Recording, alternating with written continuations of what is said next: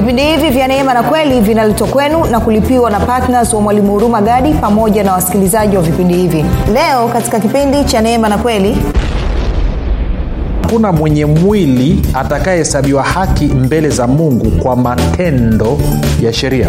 Kwa maana kutambua dhambi huja kwa njia ya sheria. Kwa hiyo anasema hakuna mwenye mwili anayeweza kuhesabiwa haki mbele za mungu kwa sheria kwa maana kutambua dhambi huja kwa njia ya sheria. Na kwa maana hiyo kama hakuna mwenye mwili na wewe unayenisikiliza una mwili kama vile ambavyo mimi nina mwili kwa kutegemea sheria then inasema okay sasa nani anaweza akawa na uhusiano na mungu usiokuwa na dosari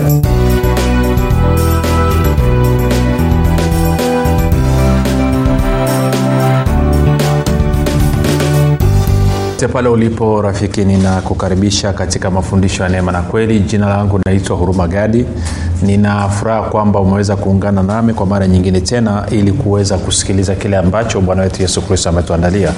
Kumbuka tu mafundisho ya neema na kweli yanakuja kwako kila siku muda na wakati kama huu yakiwa yana lengo la kujenga imani yako wewe unayenisikiliza ili uweze kukua na kufika katika cheo cha kimo cha utimilifu wa kristo. Kwa lugha nyingine ufike mahali uweze kufikiri kama kristo uweze kuzungumza kama kristo na uweze kutenda kama kristo zingatia kwamba kufikiri kwako kuna mchango wa moja kwa moja katika kuamini kwako. Ukifikiri vibaya utaamini vibaya. Ukiamini vibaya utatenda vibaya. Ukitenda vibaya utapata matokeo mabaya. Na hivyo maisha yako atakuwa ni maisha yaliyojaa manunguniko. Lakini kama utafikiri vizuri maanaake ni kwamba utaamini vizuri. Na ukiamini vizuri utatenda vizuri. Na ukitenda vizuri utapata matokeo mazuri. Na ukipata matokeo mazuri basi maisha yako yatakuwa yamejaa sifa shukrani na utukufu. Um, bibilia inasema kwamba pasipo imani haiwezekani kumpendeza mungu na kwa maana hiyo basi tumekusudia kupitia mafundisho ya neema na kweli kujenga na kuimarisha imani yako wewe ili uweze kumfanya nini? Kumpendeza mungu katika mwenendo wako wa kila siku. Kwamba kukupatia maarifa na ujuzi wa namna ya kuishi kwa imani ili mwenendo wako uwe na kumpendeza mungu kila itwapo leo. Ili uweze kuwa ili uweze kufikiri kama kristo inabidi uwe mwanafunzi wa kristo kwa nini? Kwa sababu ukitaka kufikiri kama kristo maana yake ni kwamba lazima uwe mwanafunzi wa kristo na mwanafunzi wa kristo anajifunza mafundisho ya neema na kweli. Uh, nitoe shukurani kwa ajili ya wale wote ambao wamekuwa wakifuatilia mafundisho ya neema na kweli. Najua uh, kwamba hakika kwa namna moja ma nyingine umepiga hatua katika uh, kutembea kwako na yesu kristo na maisha yako yanabadilika. Asante kwa kusikiliza kila siku lakini pia asante kwa ajili ya kuhamasisha wengine waweze kusikiliza. Lakini pia zaidi ni kushukuru kwa ajili ya wewe kuchukua hatua na kwenda kuwafundisha wengine kile ambacho umekisikia na kwa wale ambao wangependa kufuatilia mafundisho hayo kwa njia ya sauti kwa maana ya mbali ya redio lakini na kwenye youtube wanaona kwamba mb ni nyingi basi Uh, nikuambie tu kwamba unaweza ukatufuatilia kupita katika podcast. Hiyo ni google podcast apple podcast kwenye spotify ama pia podcast. Lakini pia unaweza uka, ukaenda kwenye telegram. Kuna grupu linaitwa mwanafunzi wa kristo. Basi kwenye telegram na whatsapp unaweza ukatuma namba eh, meseji fupi tu ukasema niunge katika 764 5242 ukatuma ujumbe ukasema niunge utaunganishwa Uh, tupige hatua sasa. Ni shukuru pia wale wote wanaofanya maombi kwa ajili ya vipindi vya neema na kweli wasikilizaji wa vipindi vya neema na kweli lakini pia nifanye maombi kwa sorry, nifanye nitoe shukurani kwa ajili ya wale wote ambao wamekuwa wakisapoti vipindi vya neema na kweli kupitia fedha zao ili kuhakikisha kwamba injili inakwenda kwa njia ya redio. Kazi yenu ni njema msichoke. Baada ya kusema hayo tunaendelea na somo letu linalosema mwenye haki ataishi kwa imani mwenye haki ataishi kwa imani. Nami najua kabisa kwamba una shauku ya kusikiliza kile ambacho bwana yesu amekiandaa na hakika basi ngoja tuende moja kwa moja kwenye kipindi chetu ili tuweze kusikia kile ambacho bwana yesu anataka kusema nasi tunaenda kwenye warumi mlango wa kwanza mstari ule wa kumi na sita. Warumi mlango wa kwanza mstari wa kumi na sita hadi wa kumi na saba. Warumi mlango wa kwanza mstari wa kumi na sita hadi wa kumi na saba. Na nitasoma katika bibilia ya tafsiri ya neno bibilia ya neno. Ndo wametafsiri mstari vizuri huu. Neno linasema hivi. Uh, anasema mimi siionee haya injili ya kristo kwa maana ni uweza wa mungu uletao uokovu kwa kila aminie kwanza kwa myahudi na kwa myunani pia. Kwa maana katika injili haki itokayo kwa mungu imedhihirishwa. Haki ile itokayo kwa njia ya imani hadi imani. Kama ilivyoandikwa mwenye haki ataishi kwa imani. Sasa rafiki tumeshazungumza mambo mengi na nikazia tu mambo machache. Anasema injili ya kristo itakapohubiriwa haki ya mungu inadhihirishwa. Haki ya mungu inafunuliwa. Ngoja niseme kitu hichi tuliona kuna haki za aina mbili. Kuna haki ya mungu inayopatikana kwa imani iliyo kwa yesu kristo na kazi yake ya msalaba na kuna haki ya kibinadamu inayopatikana kwa kutunza sheria torati amri kumi. Na tukaona bibilia inasema wazi kabisa katika warumi mlango wa tatu msarulo wa ishirini kwamba hakuna mwenye mwili atakayehesabiwa haki mbele za mungu kwa juhudi zake kwa matendo ya sheria. Tunakwenda sawa rafiki. Sasa nataka nipite na kaengo kadogo leo kaengo tofauti kidogo. Ni hapa hapa kwenye haki lakini kuna kitu nataka nikuonyeshe. Anasema injili ya kweli ikihubiriwa haki ya mungu inafunuliwa. Haki ya mungu inadhihirishwa. Kwao kama mimi na wewe tunasema tunakwenda kuhubiri injili na hatufunui hatudhihirishi haki ya mungu hii haki ya mungu ilidhihirishwa ilidhihirishwa pale msalabani. Ndivyo warumi tatu leo inavyosema tena nikakuonyeshe. Twende warumi tatu. Warumi mlango wa tatu.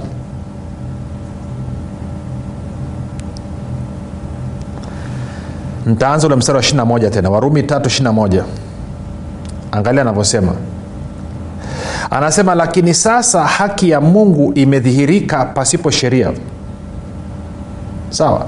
Sasa unaweza usimwelewa haraka haraka sana. Moja nirudi mstari wa ishirini alafu nisome na wa 21 utamwelewa anazungumza nini. Anasema kwa sababu hakuna mwenye mwili atakayehesabiwa haki mbele za mungu kwa matendo ya sheria. Kwa maana kutambua dhambi huja kwa njia ya sheria. Kwa hiyo anasema hakuna mwenye mwili anayeweza kuhesabiwa haki mbele za mungu kwa sheria. Kwa maana kutambua dhambi huja kwa njia ya sheria. Na kwa maana hiyo kama hakuna mwenye mwili na wewe unayenisikiliza una mwili kama vile ambavyo mimi nina mwili. Kama anasema hakuna mwenye mwili atakayepata uhusiano na mungu usiokuwa na dosari wala kasoro ya aina yoyote kwa kutegemea sheria then inasema okay sasa nani anaweza akawa na uhusiano na mungu usiokuwa na dosari? Na ukitaka kulijua hii kitu ni kweli rafiki ngoja tuisome tena.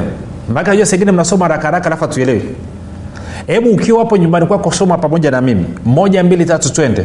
Kwa sababu hakuna mwenye mwili atakayehesabiwa haki mbele zake kwa matendo ya sheria. Kwa maana kutambua dhambi huja kwa njia ya sheria. Sasa usisahau alichosema mstari wa 19 mstari wa 19 amesema hivi basi twajua ya kuwa mambo yote inenayo torati huyanena kwa hao walio chini ya torati. Ili kila kinywa kifumbwe na ulimwengu wote uwe chini ya hukumu ya mungu. Kwa hiyo anasema ulimwengu wote umeingia chini ya hukumu ya mungu. Kwa nini ulimwengu wote umeingia chini ya hukumu ya mungu mstari wa ishirini anakwambia kwa sababu hakuna mwenye mwili atakayehesabiwa haki mbele zake yani mbele zake nani? Mungu kwa matendo ya sheria. Kwa maana kutambua dhambi huja kwa njia ya sheria.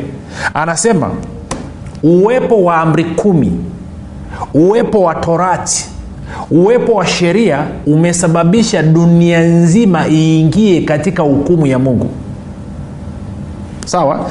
Sasa kwa lugha ya kiingereza huo mstari wa 19 ili tuweke rekodi sawasawa maanake shida ya kiswahili sehemu ingine wanatafsiri vibaya. Condemnation na judgment wanatafsiri vyote kama hukumu.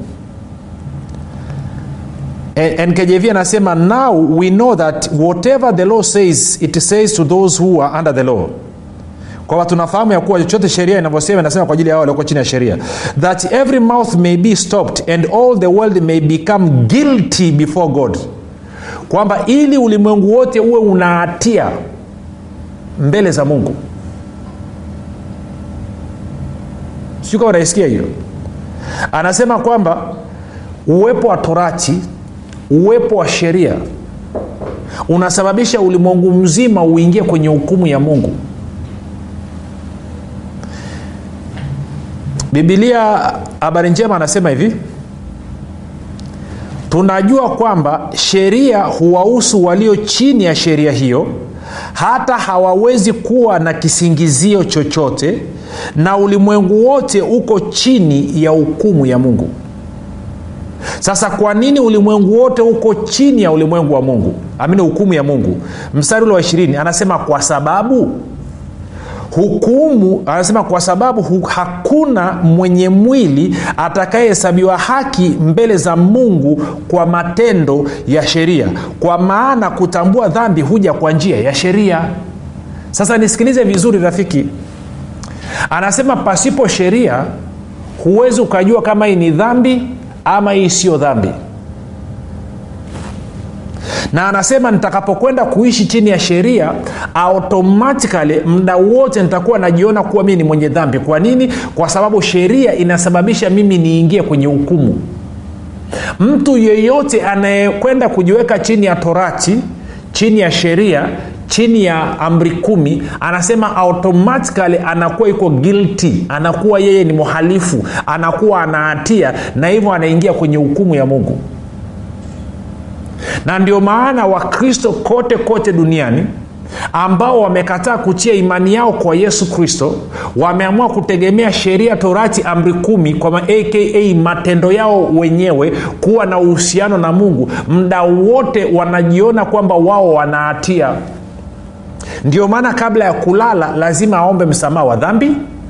Akiamka asubuhi lazima aombe msamaha wa dhambi wa ndoto alizoziota usiku mda wote huyu mtu anaona kwamba yeye ni mwenye hatia. Mda wote huyu mtu anaona kwamba hafai. Pamoja na kwamba amezaliwa mara ya pili. Pamoja na kwamba amempokea yesu kristo na amekuwa mwenye haki. Lakini kwa kuwa amekataa kuishi kwa imani na ameamua kuishi kwa sheria na unaporudi kwenye sheria anasema hakuna uwezi ukapata uhusiano usiokuwa na kasoro wala dosari mbele za mungu. Ndio maana mda wote akipima mwenendo wake mbele za mungu anaona kuna kasoro anaona kuna dosari ndio maana akiomba nusu saa moyo wake unamnyuka unamwambia nusu saa itoshi ulitakiwa uombe saa lizima akiomba saa nzima moyo wake unamnyuka unamwambia kwamba saa nzima haitoshi. Ulitakiwa uombe masaa mawili. Akiomba masaa mawili moyo wake unamnyuka unamwambia kwamba ulitakiwa pia ukeshe. Akikesha siku moja anaambia nono ulitakiwa ukeshe mara mbili kwa wiki. Kwa hiyo kila siku nini? Sheria inamwambia haitoshi haitoshi hautoshi hautoshi. Sijui kama unanyelewa nachokizungumza rafiki. Okay wengine hawanyelewi nazungumza nini. Ili tuweze kuelewana lugha tuende kwenye marko kumi.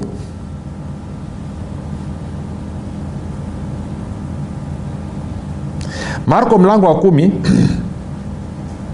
Tutaanza nadhani mstari wa ngapi? Wa kumi na saba kama sikosei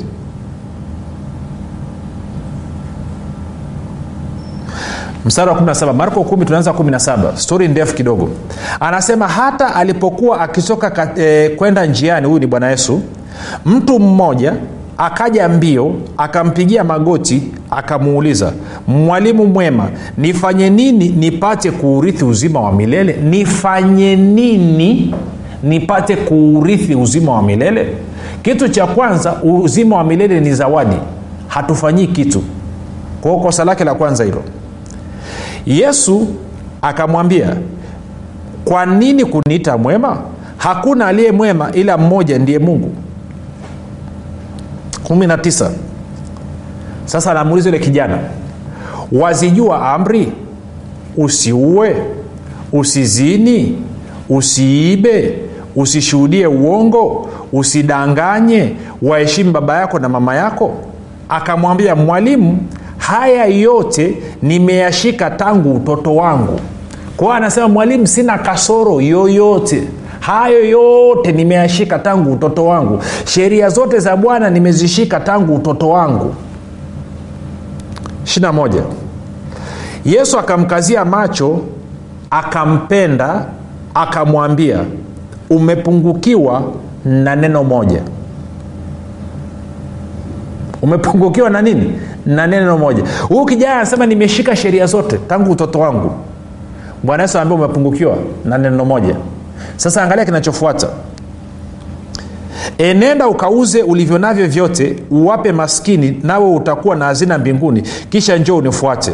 Walakini yeye akakunja uso kwa neno hilo akaenda zake kwa huzuni kwa sababu alikuwa na mali nyingi kumbuka katika matayo 6 e, 24 bwana yesu anasema hakuna mtu anaweza kutumikia mabwana wawili.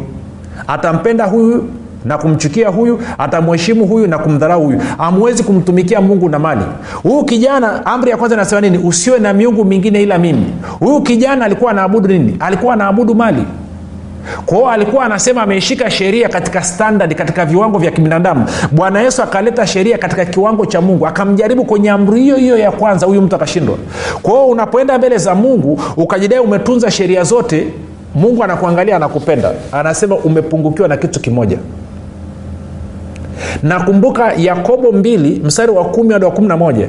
Anasema ukishika sheria zote za mungu ukajikwaa katika moja basi umevunja zote kwa hiyo kitendo cha huyu kijana kupungukiwa katika eneo moja basi maanake ni kwamba alikuwa amevunja sheria zote za mungu tunakwenda sawa? Sasa turudi kwenye warumi tuko tende kwenye warumi tatu sasa. Nadhani umenyeelewa kwa hiyo anasema hakuna mwenye mwili atakayehesabiwa haki mbele za mungu kwa matendo ya sheria. Warumi tatu ishirini.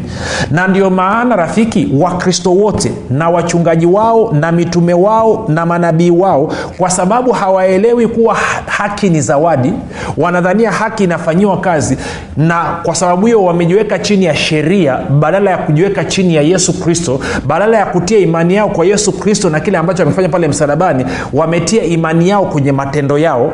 Ndio maana muda wote wanajiona ni wenye dhambi. Kabla hawajaanza ibada lazima waanze ibada kwa kutubu na kuomba msamaha wa dhambi zao kwa sababu gani? Kwa sababu wameamua kuishi chini ya sheria. Na anasema ukishaishi chini ya sheria huwezi ukawa na uhusiano na mungu usiokuwa na kasoro wala dosari ya aina yoyote. Kama wewe unajiona kuwa ni mwenye dhambi muda wote kama wewe unajiona kuwa haufai muda wote ni uthibitisho kwamba unaishi chini ya sheria badala ya kuishi chini ya imani kumbuka kinachompendeza mungu ni kuishi kwa imani. Pasipo imani haiwezekani kumpendeza mungu. Kwa hiyo ukitaka kumpendeza mungu lazima uishi kwa imani. Na amesha kuambia hakuna mtu mwenye mwili ambaye ni mimi na wewe ambaye anaweza kumpendeza mungu. Tunaelewana? Sasa sikia hii. Shida moja. Lakini sasa haki ya mungu imedhihirika pasipo sheria. Kwa hiyo anasema kwa kuwa hakuna mwenye mwili atakayehesabiwa haki kwa matendo ya sheria basi nawaletea habari njema kwamba sasa hivi haki ya mungu imedhihirika. Ni ile haki inayopatikana pasipo kutegemea sheria ni haki inayopatikana kwa imani tuko sawa rafiki? Anasema lakini sasa haki ya mungu imedhihirika pasipo sheria. Inashuhudiwa na torati na manabii. Ni haki ya mungu iliyo kwa njia ya imani katika yesu kristo kwa wote waaminio.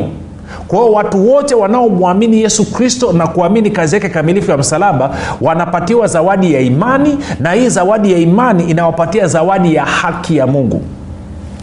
Anasema maana hakuna tofauti kwa sababu wote wamefanya dhambi na kupungukiwa na utukufu wa nani? Wa mungu. Wanahesabiwa haki bure kwa neema yake kwa njia ya ukombozi ulio katika kristo yesu. Anasema tunahesabiwa haki bure. Yes watu wote wamefanya dhambi na kupungukiwa na utukufu wa mungu lakini watu wote pia wanahesabiwa haki bure kwa sababu ya neema iliyoko katika yesu kristo sasa wewe unataka ipi? Unataka haki unayopata bure? Ama umejaa kiburi cha uzima unataka ukafanyie kazi? Kumbuka haki yoyote unayotafuta nje ya imani yako kwa yesu kristo na kazi yake kamilifu ya msalaba hiyo inaitwa ni haki ya matendo. Matendo ya sheria. Matendo ya sheria. Na jana nilikuambia kwa bahati mbaya nilikosea mstari nilikuambia ni isaya 66 mstari wa 4 ni wrong. Mstari ni isaya 64 mstari wa 6 isaya 64 mstari wa 6 anasema matendo yetu yote ya haki ni kama matambara yaliyotiwa unajisi. Kwao nikakwambia ni kichefuchefu ni uchafu mbele za mungu. Matendo yetu yote ya haki matendo yetu yote ya haki ni uchafu mbele za mungu. Haki inayokubalika ni ile ya kwa imani tu. Ukisoma kwenye wafilipi tatu paulo anatumia maneno magumu kabisa. Magumu sana ngoja niache hapa tende kwenye wafilipi tatu afu tarudi hapa. Tende wafilipi mlango wa tatu. Si hayo maombi ya rehema maombi ya utakaso ni lugha ngumu sana paulo anatumia. Angalia wafilipi wa, wa tatu ntaanza mstari ule wa, wa ngapi wa, wa nianza wa pili. Anasema jihadharini na mbwa jihadharini na watendao mabaya jihadharini na wajikatao. Tatu maana sisi tu tohara tumwabuduo mungu kwa roho na kuona fahari juu ya kristo yesu wala hatuutumainii mwili. Nne walakini mimi ningeweza kuutumainia mwili. Mtu yeyote akijiona kuwa anayo sababu ya kuutumainia mwili mimi zaidi. Huyu ni paulo anaongea. Anasema nalitairiwa nali siku ya nane. Wa ulitairiwa siku ya ngapi anasema ni mtu wa taifa la israel wa kabila ya benjamini mwebrania wa waebrania. Kwa habari ya kuishika torati ni farisayo. Sasa nikuulize wewe hata kuwa mwanafunzi tu wa kawaida wa sheria hujafikia bado. Huyu jamaa alikuwa ni profesa farisayo sita anasema kwa habari ya juhudi mwenye kuliudhi kanisa kwa habari ya haki ipatikanayo kwa sheria sikuwa na hatia. Anasema kwa habari ya haki ipatikanayo kwa amri kumi ipatikanayo kwa torati ipatikanayo kwa sheria paulo anasema sikuwa na hatia. Saba lakini mambo yale yaliyokuwa faida kwangu naliyahesabu kuwa hasara kwa ajili ya kristo. Naam zaidi ya hayo nayahesabu mambo yote kuwa hasara kwa ajili ya uzuri usio na kiasi wa kumjua kristo yesu bwana wangu. Sasikiliza hiyo. Anasema ambaye kwa ajili yake nimepata hasara ya mambo yote nikiyahesabu kuwa mavi ili nipate kristo kwa hiyo anasema matendo yake yote ya haki ile haki yake aliyoitafuta mwenyewe ya sheria ambayo alikuwa ana hatia anasema kwa sababu ya kristo hiyo haki yake imekuwa ni mavi. Kwa hiyo anasema juhudi zako za kutafuta haki mbele za mungu pasipo kutia imani kwa yesu kristo na kazi yake kamilifu ya msalaba anasema ni mavi mbele za mungu. Ambayo inakubaliana kabisa na isaya 64 mstari wa sita ni matambara mabofu ma mabovu machafu. Kwa hiyo rafiki unapoamua kutegemea maombi ya rehema zaburi ya 51 ili ukubalike mbele za mungu hiyo ni kinyesi mbele za mungu. Sio mimi nasema nasoma kwenye bibilia usije ukanrushie mawe. Kama ujasiri wako uko kwenye maombi yako ya rehema kabla ya kulala na maombi yako ya utakaso kabla ya kulala na, na ukiamka unaomba na kabla ya kuanza ibada yenu mnaomba ndo mnachotegemea kupata uhalali mbele za mungu. Hayo matendo yenu paulo anasema ni mavi sasa anasema kwa sheria torati ile, nini kwa, kwa haki inayopatikana kwa torati paulo anasema sikuwa na hatia. Na ndio maana injili ya kweli itafunua na kudhihirisha haki ya mungu. Hii haki ya mungu ilidhihirishwa wapi? Turudi tena kwenye warumi tatu. Najua ni lugha ngumu uamini kama kwenye bibilia lakini ndo nimekusomea hivyo ipo. Warumi tatu nianze ule mstari wa 23 najua nimeanzia katikati utanisamia kwa sababu ya muda anasema kwa sababu wote wamefanya dhambi na kupungukiwa na utukufu wa mungu wanahesabiwa haki bure kwa neema yake kwa njia ya ukombozi ulio katika kristo yesu ambaye mungu amekwisha kumweka awe upatanisho kwa njia ya imani katika damu yake ili aonyeshe haki yake kwa sababu ya kuziachilia katika ustahimilivu wa mungu dhambi zote zilizotangulia kufanywa. 26 apate kuonyesha haki yake ili mungu apate kuonyesha haki yake wakati huu ili awe mwenye haki na mwenye kuwahesabia haki yeye amwaminie yesu. Kwa hiyo anasema kupitia msalaba wa yesu kristo mungu ameamua kudhihirisha na kuifunua haki yake ambayo ni zawadi. Na unapopata hii haki maanaake ni kwamba unakuwa umekubali zawadi kutoka kwa mungu. Ni haki unayoipata kwa imani iliyo kwa yesu kristo na kwa damu yake kazi yake ya msalaba. Nje ya hapo haki nyingine yoyote unayotafuta nje ya imani kwa yesu kristo na kile ambacho yesu kristo amekifanya. Bibilia inasema hiyo ni matambara mabovu ni matambara yaliyotiwa unajisi. Isaya 64 mstari wa sita. Na kufuatana na paulo kwenye wafilipi tatu mstari ule wa nane wa tisa anasema ni mavi. Sio mimi. Mimi nimesoma bibilia kama utaki nenda kwenye wafilipi tatu chana huo ukurasa. Kama utaki nenda kwenye isaa 64 chana huo ukurasa. Lakini bibilia inasema wazi chochote haki yoyote uhusiano wowote unaotafuta kwa mungu ambao msingi wake sio yesu kristo na kile ambacho amekifanya katika msalaba anasema hicho kitu ni unajisi na hicho kitu ni mavi. Sasa uamuzi ni wakwako rafiki unataka kuwa na uhusiano na mungu usiokuwa na dosari na kasoro ya aina yoyote ama unataka kuendelea kukumbatia unajisi na mavi? Uamuzi ni wakwako sio wakwangu mimi. Mimi nimekueleza tu kile ambacho neno linasema. Lakini ingekuwa mimi ni wewe ningefanya uamuzi wa busara leo hii.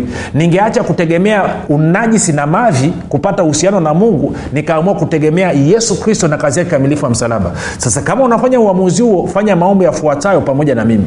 Sema mungu wa mbinguni nimesikia habari njema. Habari za yesu kristo na kazi yake ya msalaba.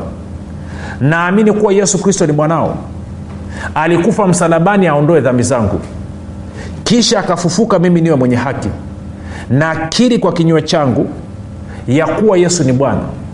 Bwana yesu ninakukaribisha katika maisha yangu.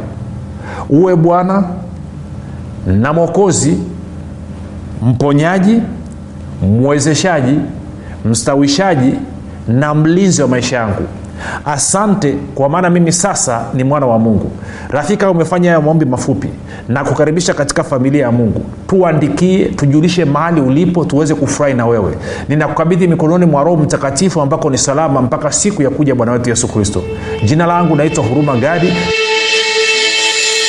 kwa nini usifanye maamuzi sasa ya kuwa patna wa mwalimu huruma gadi katika kueneza injili kwa njia ya redio kupitia vipindi vya neema na kweli? Ungana na mwalimu huruma gadi sasa. Ubadilishe maisha ya maelfu ya watu kwa kuwa patna wa vipindi vya neema na kweli katika redio. Kwa kutuma sadaka yako ya upendo sasa kupitia nambari 0764500242 au 0673500242 au 7895242 kila unapotoa sadaka yako ya upendo tambua kwamba bwana atakufanikisha katika mambo yako yote unayoyafanya. Mungu ataachilia kibari cha upendeleo katika maisha yako na hivyo kufungua milango yote iliyokuwa imefungwa. Bwana ataachilia neema maalum ambayo itasababisha utoshelevu katika maeneo yote ya maisha yako. Mungu aliyemtuma mwalimu huruma gadi kupitia yesu kristo atawajibika katika kuhakikisha anakujaza mahitaji yako yote sawasawa na wingi wa utajiri na utukufu wake. Katika kristo yesu utafaidika na maombi maalum yanayofanywa na mwalimu huruma gadi pamoja na timu yake kwa ajili ya partners na watu wote wanaochangia vipindi vya neema na kweli ili baraka ya bwana izidi kutenda kazi kwa ufanisi katika maisha yako. Fanya maamuzi sasa ya kuwa patna wa mwalimu huruma gadi katika vipindi vya neema na kweli kwa njia ya redio ili ueneze injili ya ufalme wa mungu na kufanya mataifa yote kuwa wanafunzi wa kristo kama bwana yesu alivyoagiza. Ushiriki wako ni muhimu sana katika kufanya wengine wamjue yesu kristo. Tuma sadaka yako ya upendo sasa kupitia nambari 7645242 au 6735242 au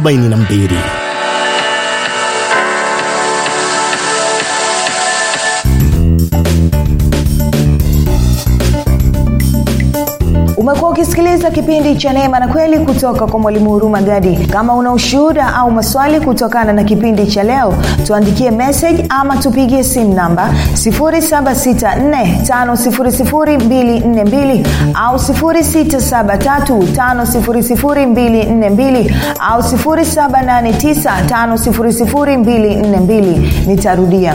7645242 au